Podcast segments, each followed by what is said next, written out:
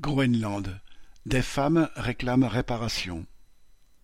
Lundi 2 octobre, soixante-sept femmes groenlandaises ont envoyé une lettre au gouvernement du Danemark pour exiger une compensation de quarante mille euros parce que ce dernier leur avait imposé la pose d'un stérilet dans les années 1960.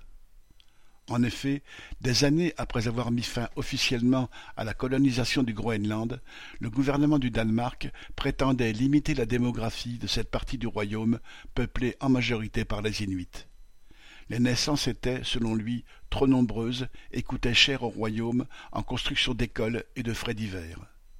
Le racisme à l'égard des Inuits, le mépris colonial ont conduit à imposer des stérilés à des mineurs sans même le consentement de leurs parents.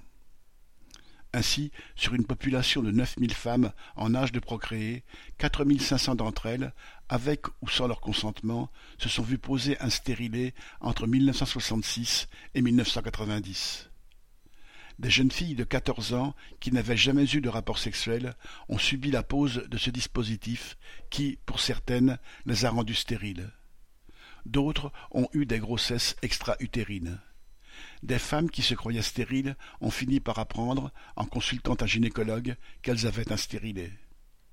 Le gouvernement danois a promis d'ouvrir une enquête sur ce scandale.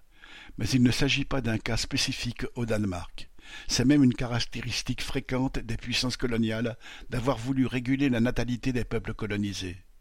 En France, dans les mêmes années, alors que l'avortement était interdit, le gouvernement gaulliste a lancé une campagne d'avortement forcé et de stérilisation à La Réunion dont trois mille femmes pauvres auraient été victimes. Avec le même mépris, le gouvernement déportait des centaines de jeunes en métropole. Le colonialisme n'a pas fini d'empoisonner la vie des peuples.